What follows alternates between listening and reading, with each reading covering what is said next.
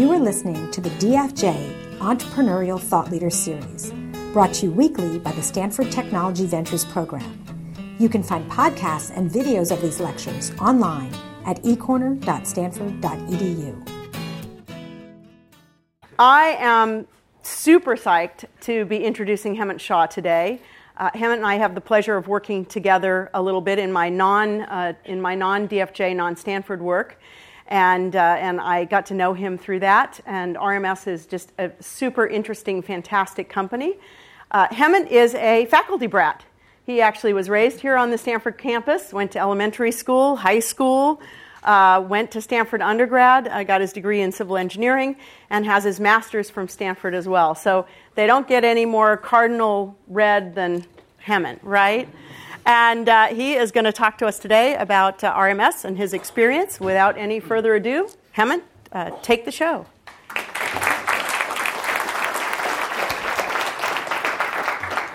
Thank you, Heidi. I, I, am, I am definitely a Stanford brat. Um, when I finally um, got married in 1998, and Danielle and I decided to move to San Francisco, my mother was in tears She's like, oh my God, you're leaving us. Like, you're moving all the way to San Francisco. I'm like, Mom, I'm finally leaving the zip code for the first time in my life. Um, I'd also like to just acknowledge right from the get go uh, my father, Professor Haresh Shah, who got his graduate degree and his doctorate here at Stanford, and then came back to teach as a young professor, which is why I grew up on the Stanford campus. And my father's life work as a pioneering researcher in the field of earthquake risk assessment was not only the inspiration for this business, but it's a catalyst. And without his, um, uh, his support, uh, RMS never would have been born, let alone thrived over the years.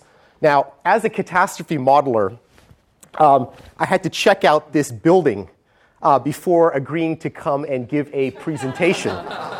Uh, so we ran this, uh, this building through our model, and uh, we looked it up in our database, and it's something we call a class 3 construction, which is quite good recent construction, 125,000 square feet, four stories in height. I hope we've got that right in our database.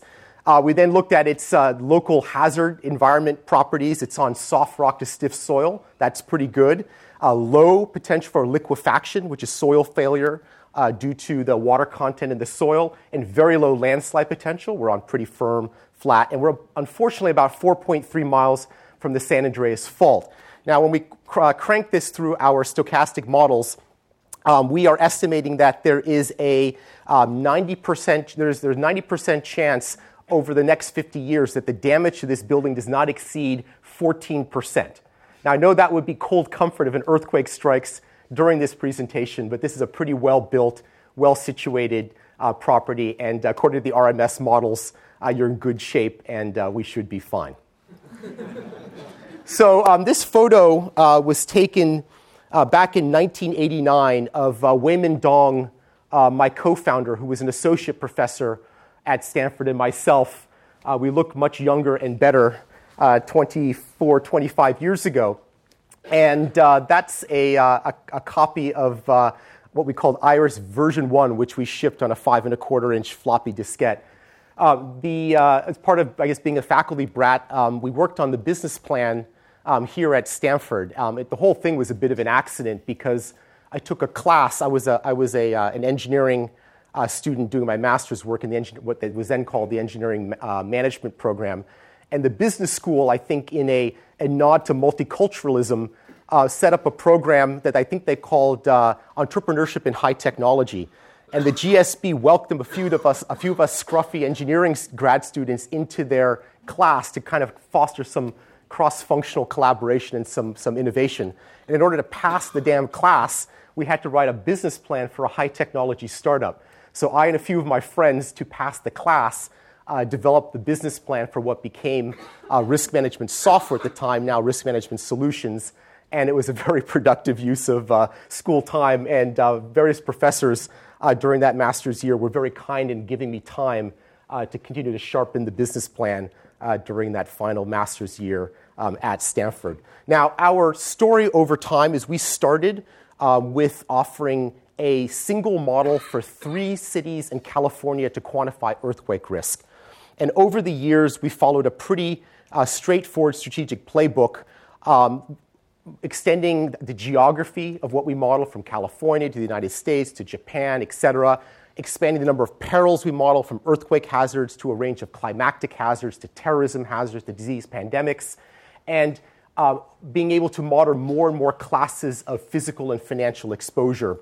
And this has been our journey over the years. What I'd like to do in this talk is not uh, bore you too much with the background of RMS, give you a bit of context about the business, uh, tell you some stories about some of the uh, shenanigans and, and challenges uh, that we encountered along the way, um, and then wrap up with a few comments about what I may have learned or be learning about this, and then try to leave some time at the end uh, for questions. Now, one mark of progress in a business is that our models have gotten a lot more sophisticated over the years. So when we started version one, again, three cities in California, earthquake risk only, we shipped on 17 five and a quarter inch floppy diskettes. Um, our most recent release uh, in 2013, um, global models, multiple perils, if we shipped on five and a quarter inch floppies, it would be about 500,000 of these five and a quarter inch floppies, probably cargo container load uh, full of media uh, to drop on premise at a client side, which is one of the reasons we're now moving to the cloud. But I guess that's, that's progress of sorts. And we now have a pretty wide range of models uh, for most geographies around the world. We model earthquake risk, we model hurricane risk, we model cyclone risk, typhoon risk, flood risk, fire risk, winter storms, tornado, hail. We model terrorism risk, 28 different attack modes from improvised explosive devices to chemical, nuclear, biological, and radiological devices. We model a range of pandemic diseases that could cause significant human casualties and financial impacts around the world. And we also even have a practice uh, that is uh, modeling what we call longevity risk, which is trying to assess the, the potential for a catastrophic increase in life expectancy due to uh, um, things like the biology of aging and regenerative medicine. Uh, there is a chance that life expectancy increases in very unexpected ways. And while that's a good thing for all of us, uh, it could be a significant financial catastrophe for, for some institutions. And so that's a growing practice in the business. And we're even doing some research and development around things like supply chain risk, um, and uh, for financial contagion um, as well. So, pretty broad range of peril models, uh, catastrophe models for a wide range of geographies, for a wide range of uh, exposures. A couple just factoids about the business. Um, we started, there were five of us. Uh, we're now the world's leading catastrophe modeling firm. We have 1,300 employees around the world. Uh, we have hundreds of clients. This is not a business that has tens or hundreds of thousands or millions of of uh, uh, consumers uh, pinging our website. This is a business that serves hundreds of institutional clients around the world to help them manage their financial risk to catastrophic events.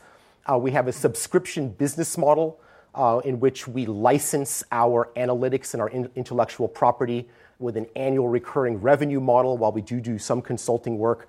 And just to give you a sense of individual client revenues range from about $100,000 a year uh, to license our models and data and analytics to over 10 million a year is our largest single client. And our models are embedded into the fabric of the insurance, reinsurance, and special investors that we serve, helping them to price, structure, and underwrite risk, assess and manage capital and exposure to these risks, and develop and implement mitigation strategies to reduce the consequences of these disasters. I thought I'd say a couple of words about what the hell a catastrophe model is, for those of you who might be wondering.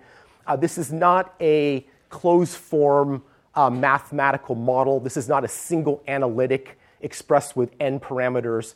It is a composite model, which is a attempt to characterize using stochastic techniques the underlying um, characteristics of earthquake occurrence. In this case, the frequency of events, where they occur, um, what the local consequences are of those events, saying ground shaking at this site, um, what the exposure is to this individual building, to that ground shaking, how that translates into things like physical damage to the property and potential for human harm for occupants in the building, uh, through to the financial consequences of, uh, of those damages so that uh, our financial services clients can assess the risk. That's what we mean by a catastrophe model. This is just an illustration of an earthquake model, but the architecture is similar for the climactic hazard models, for the terrorism models, uh, the disease pandemic models, and so on.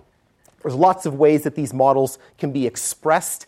Um, here's a couple of expressions of our terrorism model. You can express these, the, the model output as a scenario. So you can go into the stochastic model and pluck out an event such as a five ton truck bomb attack um, in uh, Times Square, New York City.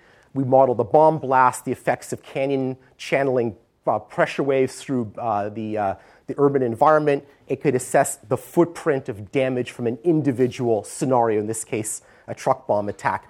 We can also express this as a risk map, which is the integration of all the possible events that we think might occur, so get a kind of contour of risk throughout, say, Manhattan. But our sort of defining and signature expression of risk is something that we call an exceedance probability curve, which is a way of expressing risk, which is what is the probability over a given time period uh, that there is X dollars, euros, yen, pounds, what have you, of loss or greater to an asset or portfolio of assets. So, this particular curve you'd read as saying there is a 1% chance per year that this asset has $200 million of loss or more from the underlying events that we're simulating. This asset could be millions of insurance policies, it could be one large industrial facility, it could be a, a large uh, urban environment, but this is the kind of output that we generate. And it's pretty significant big compute, uh, big data and analytic output.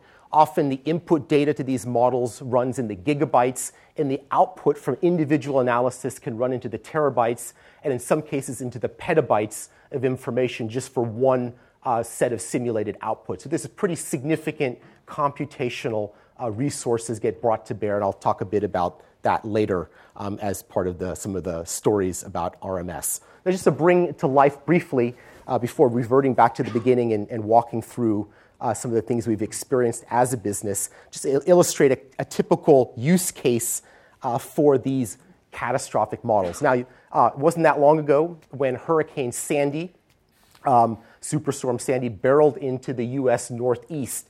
One of many really bad outcomes uh, was that the New York City subway system, MTA, was completely submerged um, and flooded with water. The economic losses were extraordinary uh, to the New York subway system, and we were enlisted after Hurricane Sandy to help them construct a, a, a parametric hedge against future flooding losses to the New York MTA so that they can construct a bond against that parametric trigger and, and lay off financial risk from storm surge flooding into investors into the capital markets. And RMS got retained to perform the analysis of the New York City subway system, to help construct the parameters that would drive the trigger to the bond, and help them construct the deal and then support the placement into the capital markets. This is the kind of financially minded use case around an RMS catastrophe model that happens uh, quite often um, with our customers. And in this particular case, this, is, this particular uh, uh, catastrophe bond was awarded non-traditional deal, deal of the year by Bond Buyer last year, and it helped the uh, New York MTA close its financial risk gap to future storm surge events. And this is the kind of thing that we do, and there was a lot of publicity about this deal in the Wall Street Journal. So that's just one of many use cases that uh, I could uh, share about how catastrophe modeling uh, gets used to inform financial risk management decisions in the real world and how we add value to our customers. Okay, so that's a bit of the background and some context to um, RMS as a business. I'd like to share with you, um, uh, with some of the time we have here, some of the stories um, along the way uh, that informed uh, my own journey um, as a co founder and CEO and uh, shaped the development of this business over the last 25 years. Actually, it's a very wonderful time to be giving this talk. Um, this year, 2014, is the 25 year anniversary uh, since we formally incorporated and uh, started our business. So, uh, start with the, uh, the uh, experimentation phase um, when we first formed the business, um, otherwise known as uh, the startup chaos. Um, we were um, equipped with a bit of money from my father and a couple of his friends. I guess now the term of art is angel investing. Um, but the, uh, the early days of RMS were, were pretty seat of the pants. The first office that we had was my apartment, and uh, we used to uh, uh, play some games with our early customers who hopefully aren't watching right now, where when we get phone calls uh, to my apartment that involved any sort of technical challenge, uh, we'd have this system set up where I would have a phone where I could have two lines, page my co founder, Weimin Dong, who was the brains of the operation, uh, conference call him in, and patch him into the client to create the impression that we had a proper firm that could answer their questions. And there was this kind of, this kind of craziness. Um, another kind of uh, example of the early chaos and improvisation was we had an early prospect uh, uh, who wanted to take a look at our software. They were domiciled in the US East Coast, and we didn't have enough money uh, to make the, uh, the trip over to the East Coast to set up shop and give them a proper extended workshop and demo. So, being very naive, we said, Well, tell you what, if you want to take a look at our software, why don't you advance us some money um, so we can fly out to visit you, run the workshop, and if you decide to buy the software, we'll credit it back uh, against the purchase price. So it's a lot of crazy stuff like that. Uh, at one point, we, uh, we basically ran out of money, and uh, one of our early colleagues, another Stanford grad, um, turned up for work, and I had to inform him that we really couldn't pay him very much um, anymore because we're running out of money, but he could move into my apartment free of charge um, in order to uh, uh, provide him the ability to uh, still work at the company. Um, the early days were, were wonderful for a lot of reasons, uh, not the least being the great team. I'd say of the first uh, 25 people, I'm going to call out a couple of my early colleagues who are here in the audience today. Uh, I think about 80% of us, of the first 25 people, were all Stanford uh, grads. They were either friends of mine from the class of 88 or 89. Uh, they were friends of friends who also were Stanford grads. They were part of my father's network of grad students, postdocs, uh, research associates. So there's a real kind of Stanford ethos, camaraderie, and sense of shared mission uh, that got us through a lot of those crazy days. We used to pull lots of all nighters, like every startup does, and we used to have staff meetings. Uh, the big choice of whether we have the staff meeting at the Stanford Pub, Rich, remember, or 42nd Street. I don't know if any of you remember uh, 42nd Street, which was a great uh, bar in downtown Palo Alto uh, where we used to uh, have some of our staff meetings. Now, when we first got started, we did have a version one uh, of our product. This is what it looked like. It shipped on these 17 five and a quarter floppy diskettes, uh, coded in Fortran 77. Um, but we understood even back then, uh, we had the intuition to recognize that this was really a proof of concept. And what we needed to do in these early days was experiment and engage in actual work with real customers uh, to really understand what was the product that we could deliver that would really solve concrete use cases and add concrete business value.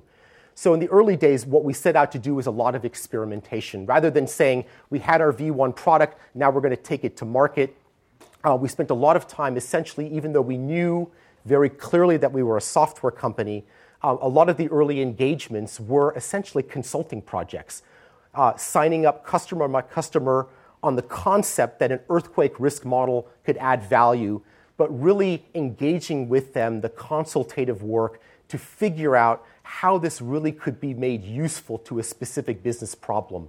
We spent countless hours and days holed up with our customers, understanding how they did business, understanding their vernacular, what kind of data did they capture, how did they make an underwriting decision, how did an insurance loss control engineer go into the field to collect data about a piece of property, to make a recommendation to the insurance underwriter, how could we deliver a piece of software that might facilitate that decision, and so on and so forth.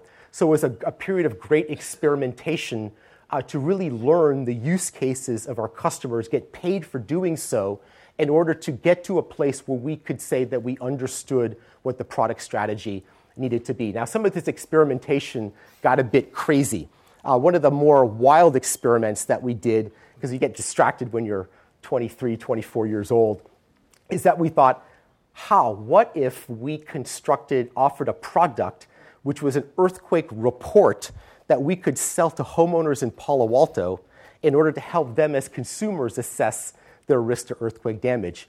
And we got off on this crazy tangent where we were constructing consumer brochures, um, getting, buying mailing lists, mailing out brochures, um, collecting information by fax about homeowners' homes, running reports. It's like the old days of e commerce when you order the sneakers, somebody goes, runs out, buys a pair of tennis shoes, and ships it to you. You know, we would get the fax in, we would type it into our computer, we'd compile a report and send it and charge 100 bucks. A complete disaster, um, and certainly something that uh, we learned the hard way not to build a business to consumer business uh, around our earthquake risk analytics. But a lot of experimentation is learning not only what does work, uh, what doesn't work. And as we approach the end of this experimentation phase, we learned a lot of things. Uh, but one thing that really got us into a bit of a jam was that by the early 90s, uh, towards the end of this phase, we probably had about 22, 23 clients who had paid us real money to experiment with them on how an earthquake risk model for California could add value to an insurance or financial services use case. But with 22 clients, I think we had probably 23 or 24 versions of our software, and we were a little bit out of control.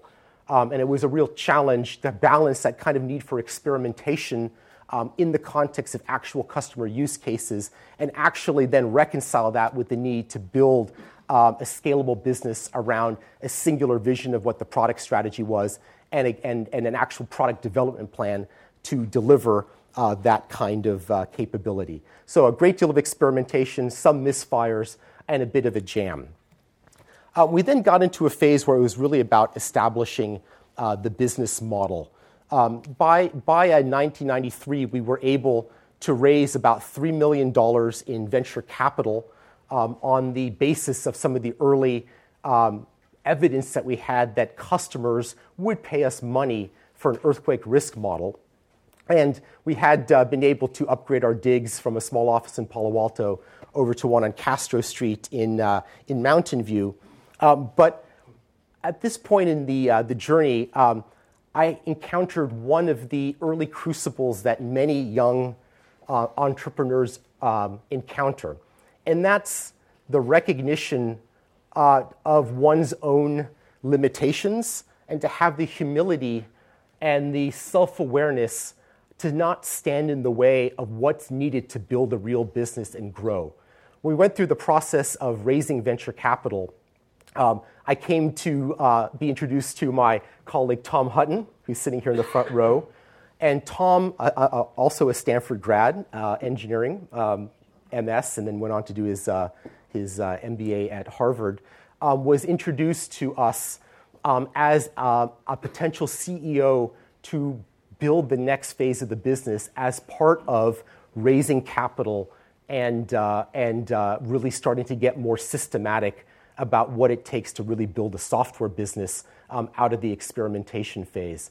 And I think one of the things that um, was very um, uh, real learning experience for me uh, was knowing when it's okay to ask for help and to stand aside and let someone come in to help teach you. And over the years, uh, Tom became a mentor and taught me uh, pretty much everything I now know about business and helped really systematize from those early experimental days um, the company into a much more scalable business model. During this phase, we not only focused, of course, on adding more customers and adding more employees and building the business, there were two key challenges that we really focused on.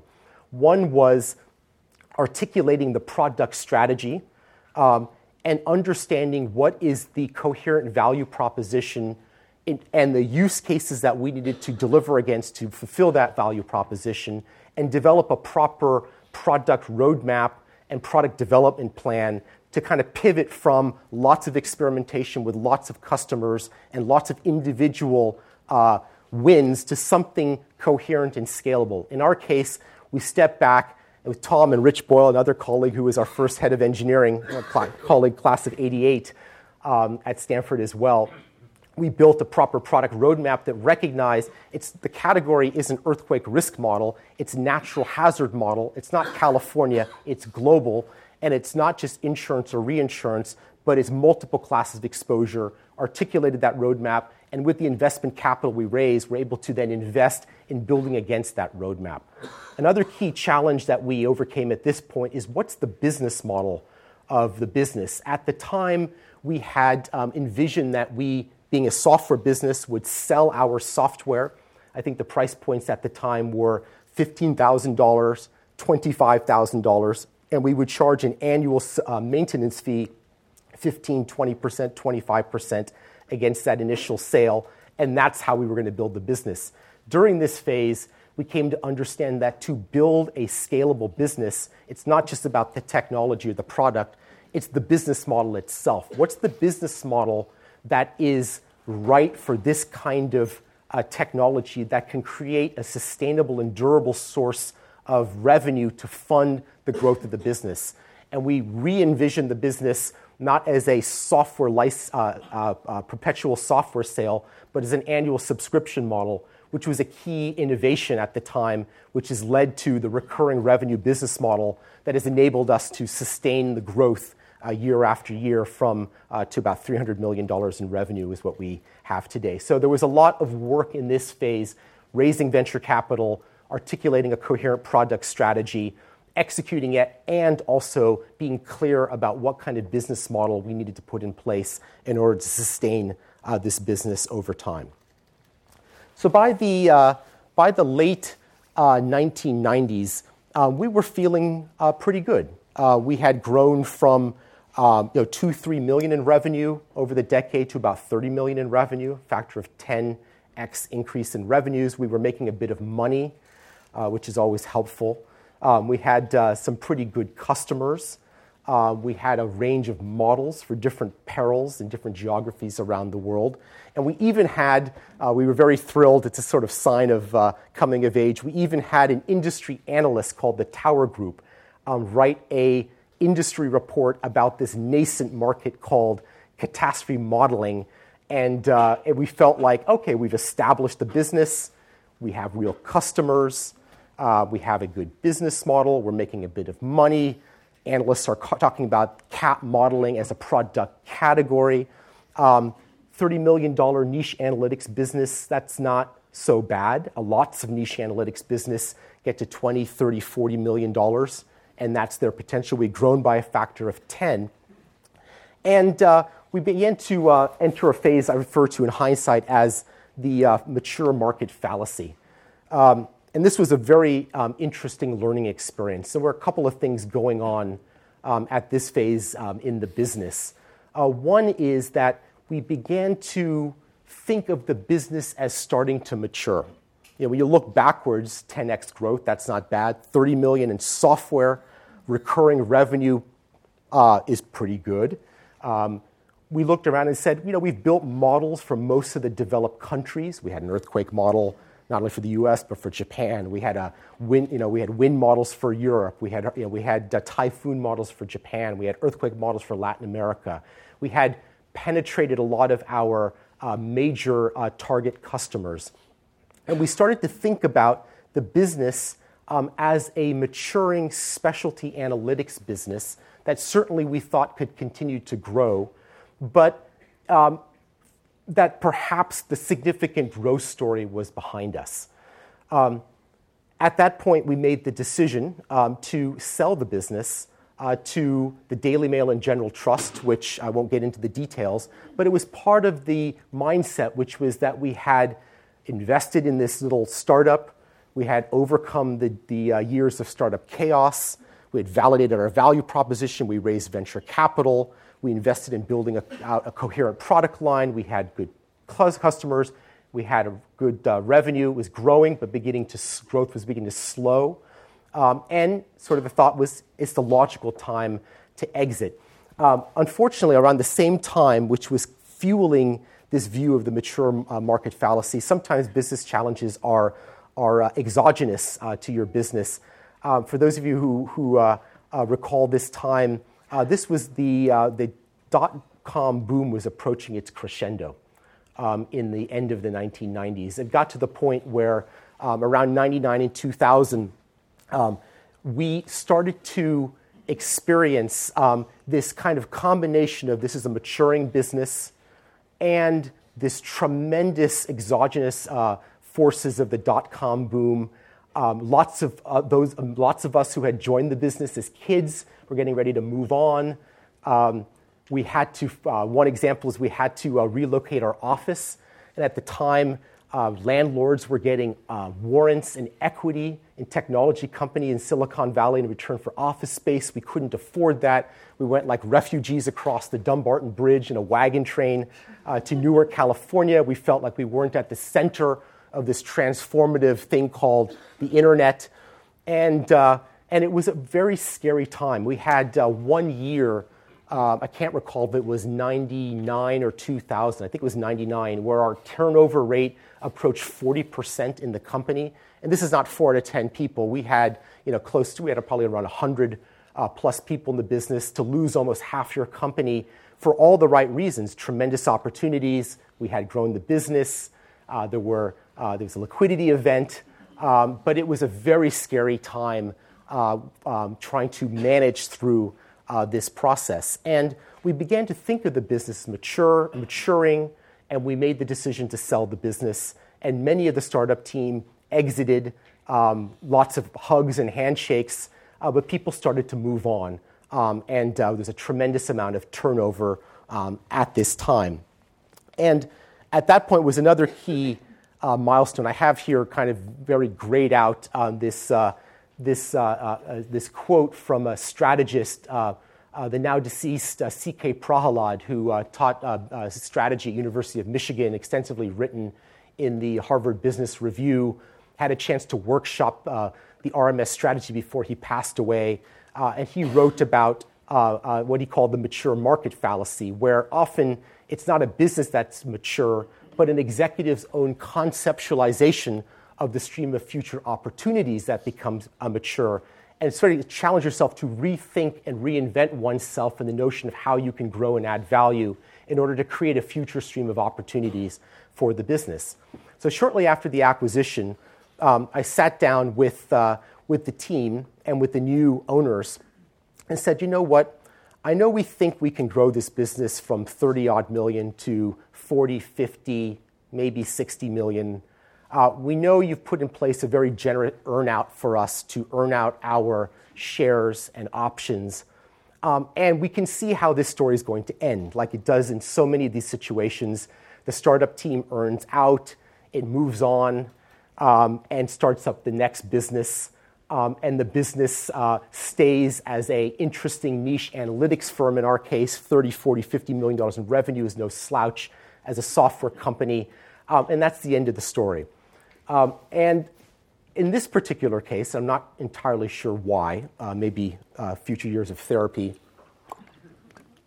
will help, but we sat down and we went to the new owners and we said, you know, we don't think this story is over. Uh, we don't think the next chapter is the earnout and success is a $50 million version of RMS with some real profits. Um, how about uh, a version of this story, which is we think we can grow to $100 million in business. And we had several ideas on how we might re envision our opportunities for growth um, and how we can monetize that growth. And how about we essentially kind of restart things up again? So instead of these very uh, nice earnouts, how about we re up uh, with more equity in the business? How about a significant new set of grants to devolve down to recruit uh, the team, um, re up the, uh, the, the, uh, the, veterans who um, were, were inclined to, uh, to stick around for the next phase of growth. And let's see if we can actually make another run at this and not just sort of call it a day at a 30 to 50 million dollar specialty analytics business.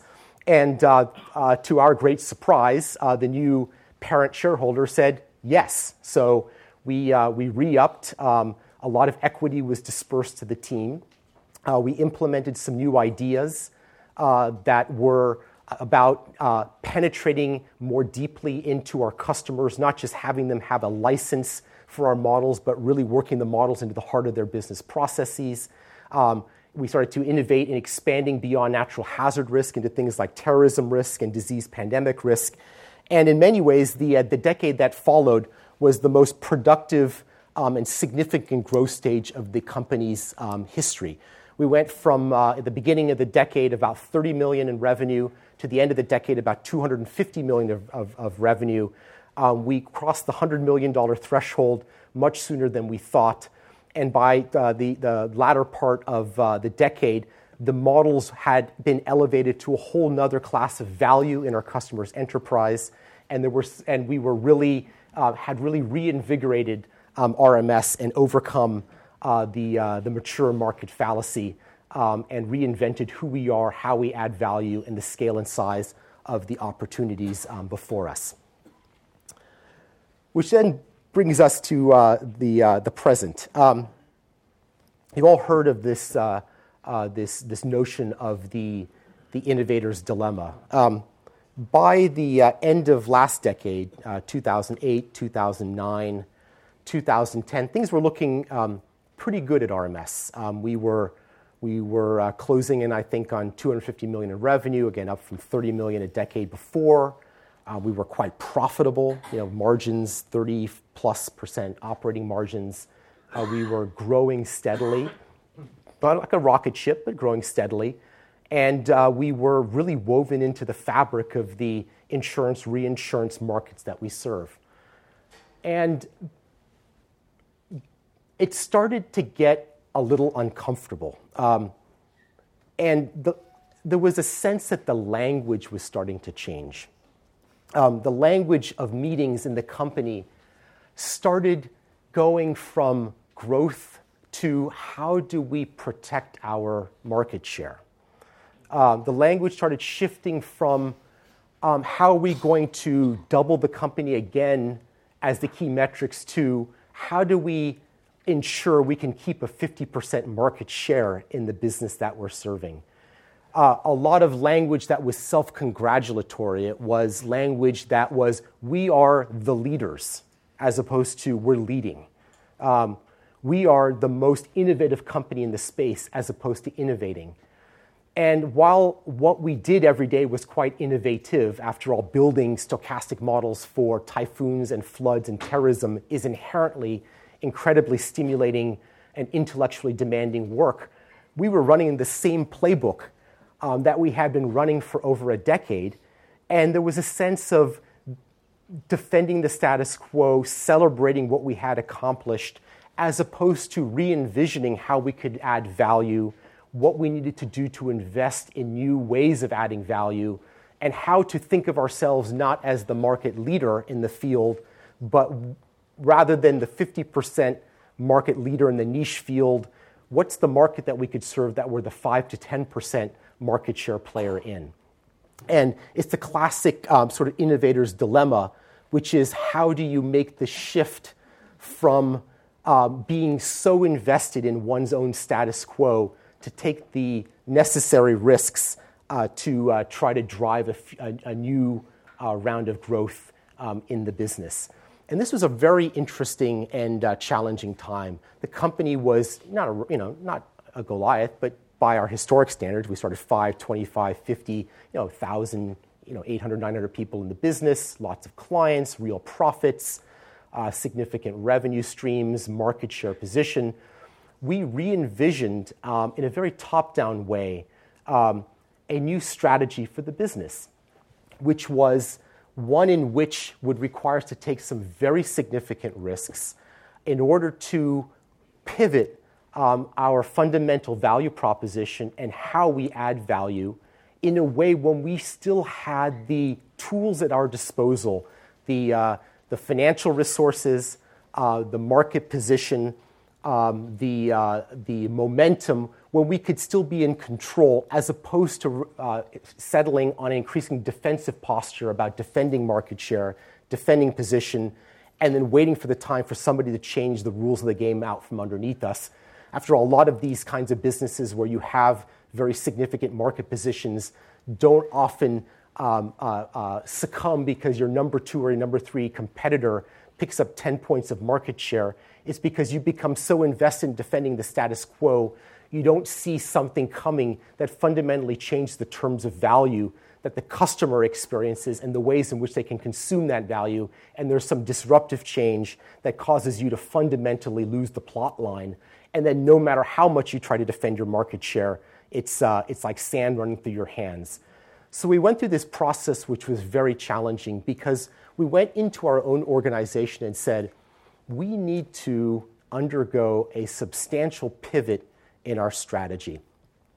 We need to go from being a primarily being seen as the world's leading provider of scientifically informed catastrophe models to delivering the exposure and risk management environment for this industry to, yes, analyze risk using models, but to manage risk and to do so by opening an ecosystem of capability to our competitors and to others to build models and analytics and app- applications on our platform and deliver all of that software and platform as a service in the cloud. And these conversations were extremely difficult internally. Um, some of the most challenging, and the story is not over yet, by the way, so I'm not quite sure how this is all going to turn out.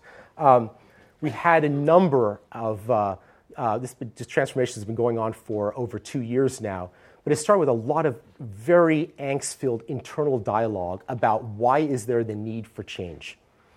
And the institutional, internal, and cultural barriers to change when you've been able to develop a reasonably successful business that has a well-defined brand and market position that is understood by employees and customers alike to be doing something very specific very well and getting compensated for that. To make the pivot and do something different only happens in one of two situations. Uh, one is when you're under existential threat of death, and that's quite a motivator to try something different. Or the opportunities are so significant, it challenges you to think differently and take some risks.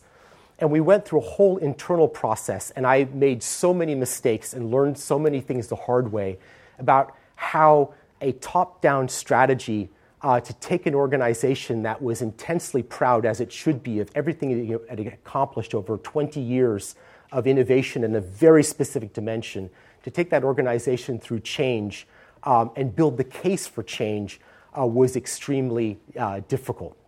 And we got there we got there, we got full alignment, but it took a lot longer than I thought. It was much harder than I imagined, and it was very scary at times when you are starting to uh, pivot the company and try to bring the culture with you and realize that you might fracture the very organization that brought you to this place.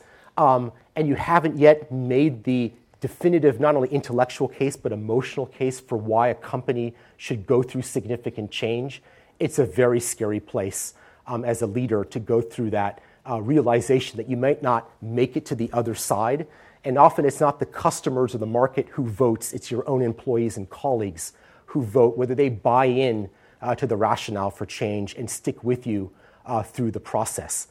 Um, we've been going through this journey now uh, for almost three years. Um, we, are, uh, we have been building uh, what we call RMS 1, which is certainly uh, going to deliver world class catastrophe models, but is essentially now we're positioning as an environment for resilient and real time exposure and risk management. And we are framing this as a core system in our clients' inter- enterprise delivered as a cloud based um, uh, service, and we feel can more than double our addressable market. Uh, we are going to market uh, in about six weeks uh, with the initial release of RMS 1.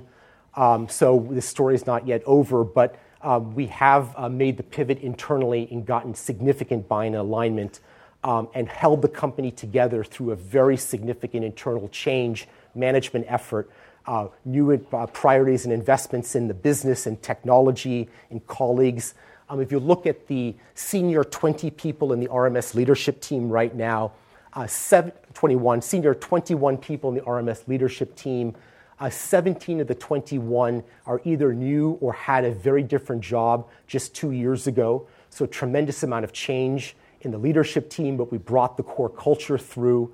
Uh, the modeling team stayed intact, are as enthusiastic as ever about delivering great models through this platform. But there's just a whole a lifetime of lessons I feel I've learned about the soft part about uh, leading transformation and change in one's own culture. and uh, many mistakes were made, um, but uh, I think we learned fast enough that we're coming through okay on the other side. And now we're delivering a, uh, a very significant new platform.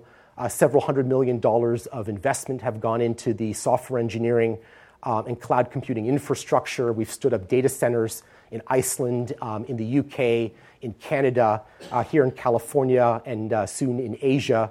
Um, and we, are, we are going to market with a significant offering as a private cloud, uh, not only to offer up our models, but the models of our competitors and others in what we hope to be as a specialized risk management ecosystem of third party providers via our platform to this very large trillion dollar global financial services industry that's looking to manage risk.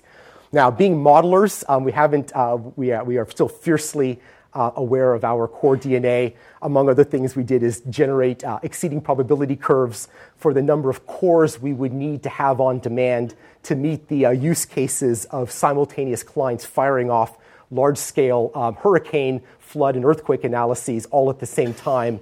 And uh, we're modeling here the probability that in any one day during peak business season, we will need more than 30,000, 35,000, 40, 50,000. So this is significant big compute infrastructure that we're building to be able to scale up uh, to deliver this much compute capacity in a cloud uh, to the needs of an entire uh, vertical market.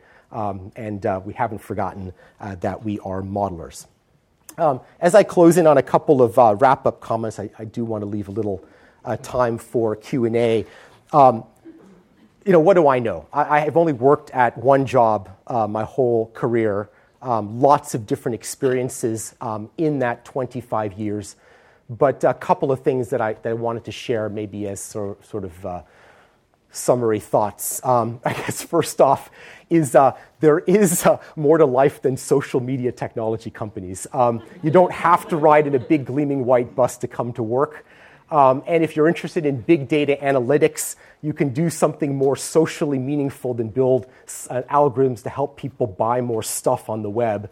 Uh, there are a lot of companies like RMS harnessing big compute, scientific computing, um, and very sophisticated analytic, analytic capabilities to solve really serious uh, mission scale problems and encourage you as students uh, to recognize that there are lots of cool companies doing very serious stuff with this kind of, uh, this kind of technology. Um, strategic uh, intent matters. Um, it's okay, and I think at times necessary, uh, to have heroic aspirations, as C.K. Prahalad said, all out of proportion with one's capabilities.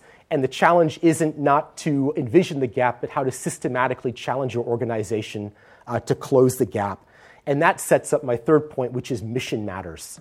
Um, RMS, uh, uh, since day one, has been a purpose driven company. Our big ideal from when we started the company was to make the world a safer and more resilient place. And that I don't mean just as a slogan. There's a whole theory of the firm uh, which connects what we do to the markets that we serve, uh, to the problems we are trying to help them solve, to making the world a safer and more resilient place. Uh, both ex post disasters by having more coverage to finance the recovery of communities after disasters, and ex ante by building in the financial incentives to create mitigation to reduce loss when the events occur.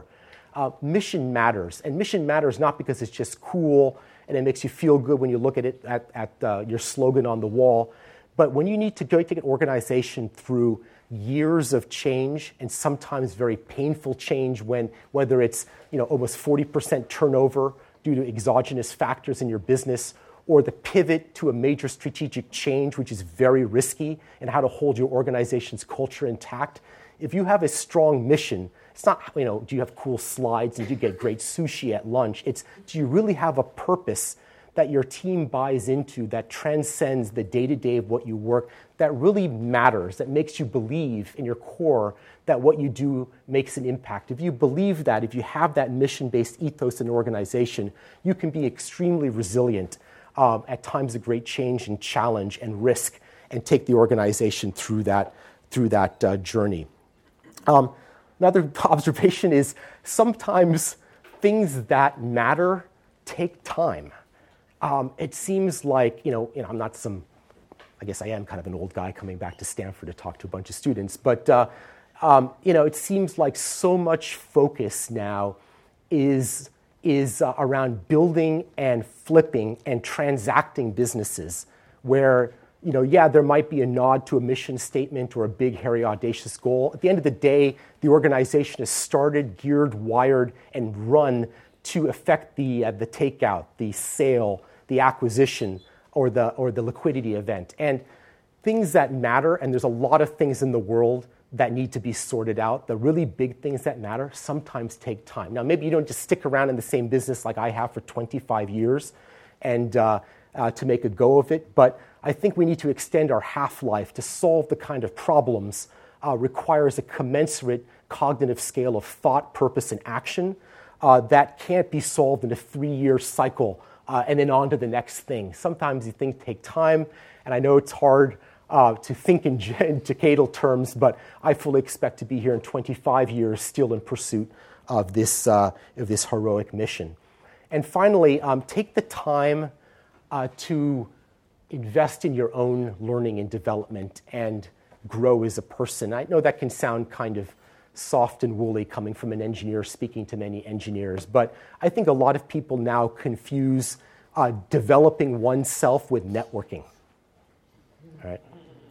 Right? You, you guys all do that yourself. Networking, yes, of course, there's opportunities to place to learn. That's not what I'm talking about. It's about having the humility uh, to recognize how little you know and how important it is to continually and passionately invest in your own self discovery to make yourself a more effective leader. One of the uh, best opportunities I had, uh, tremendous opportunity uh, that took full advantage of, is that I got invited to uh, participate in a leadership development program put on by the Aspen Institute.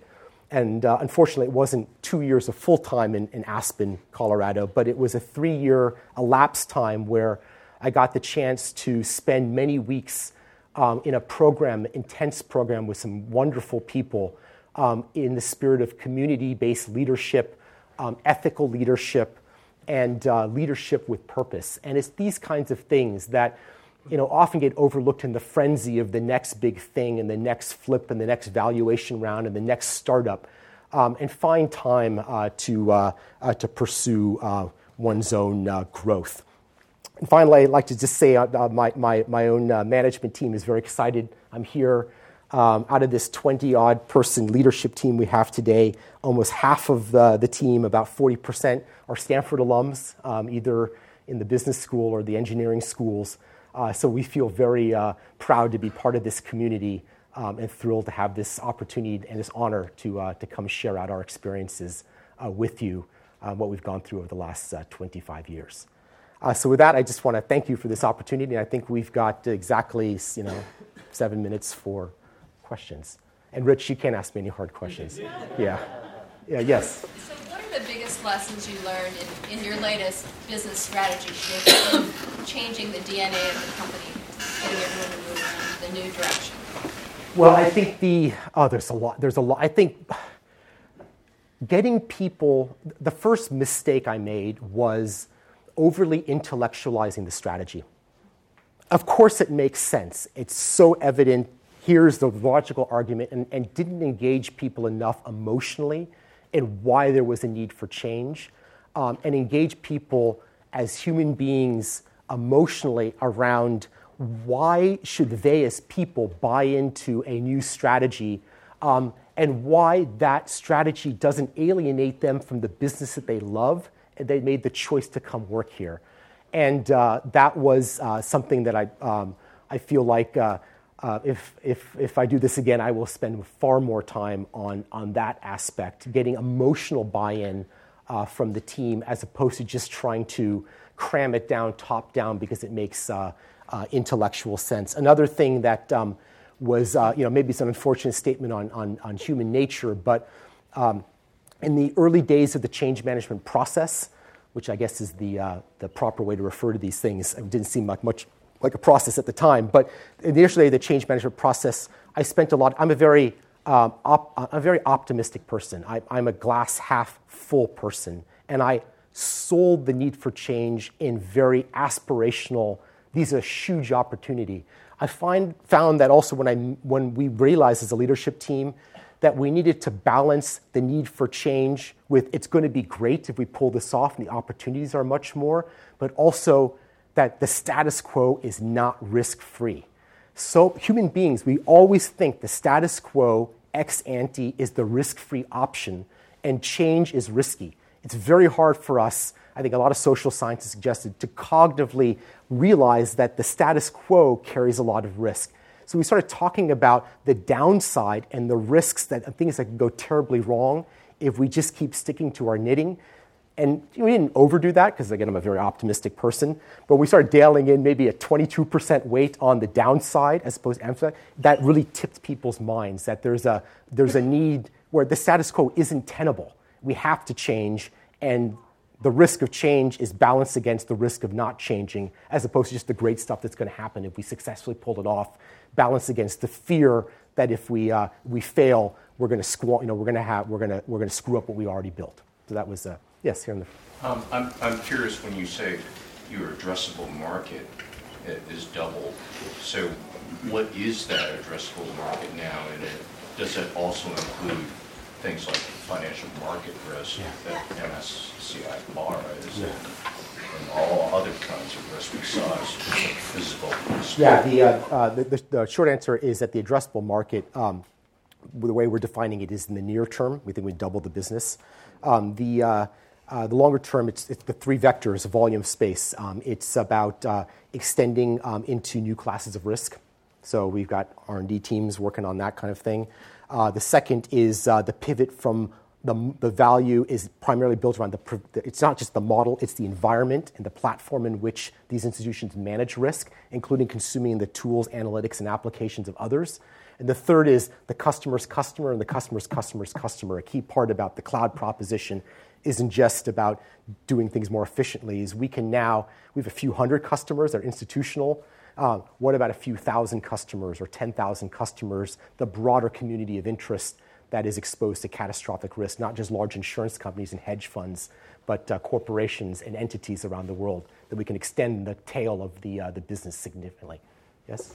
Um, so, like, I know you started off 25 years ago. So, how do you keep that innovative? I mean, from the leadership perspective, how do you keep that innovative culture throughout those 25 years? And what I mean, like, what type of strategies, what type of incentives do you use to motivate your employees?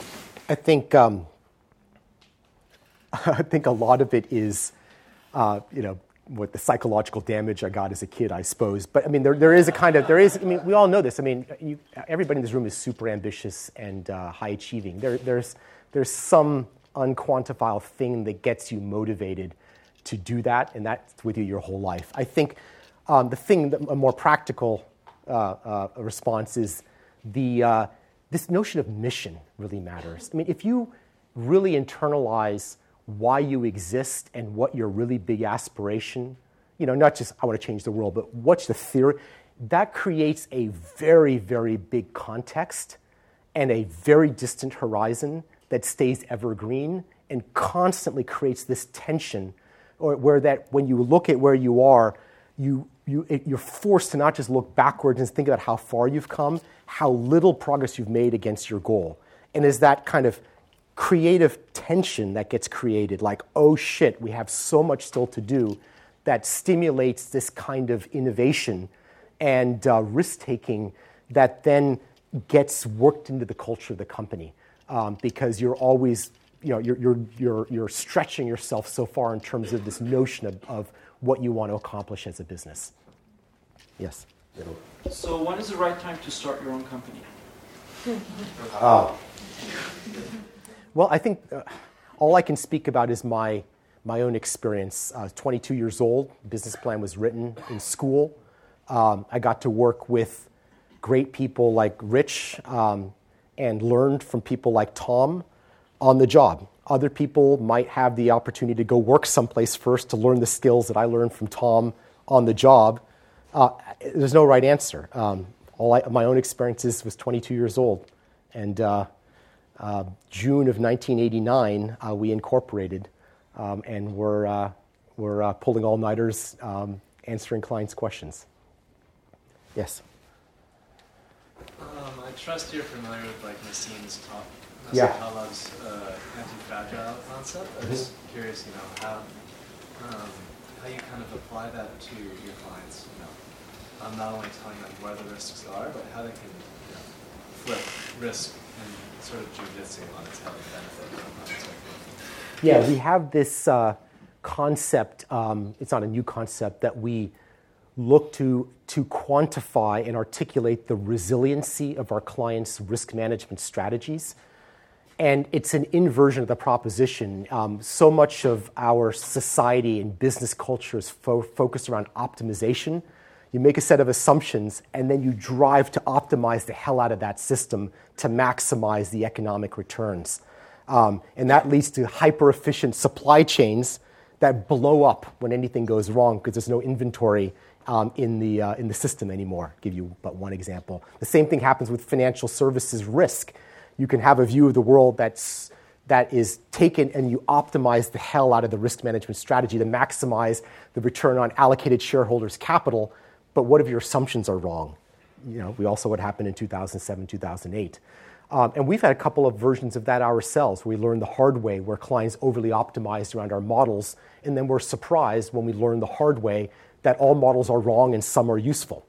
Um, so we have a whole co- construct now that we use as resiliency, where we explore the fragility of the client's risk management strategies to the underlying assumptions to see how brittle the strategies are, and we invert the proposition to provide a measure of resiliency that they can use to trade off against the efficiency, optimality imperative to create a balance between those two, those two competing uh, uh, criteria for, for building a, a portfolio.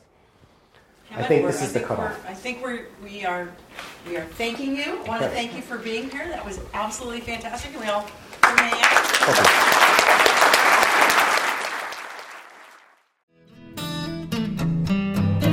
You have been listening to the Draper Fisher Jurvetson Entrepreneurial Thought Leader Series, brought to you weekly by the Stanford Technology Ventures Program. You can find additional podcasts and videos of these lectures online at ecorner.stanford.edu.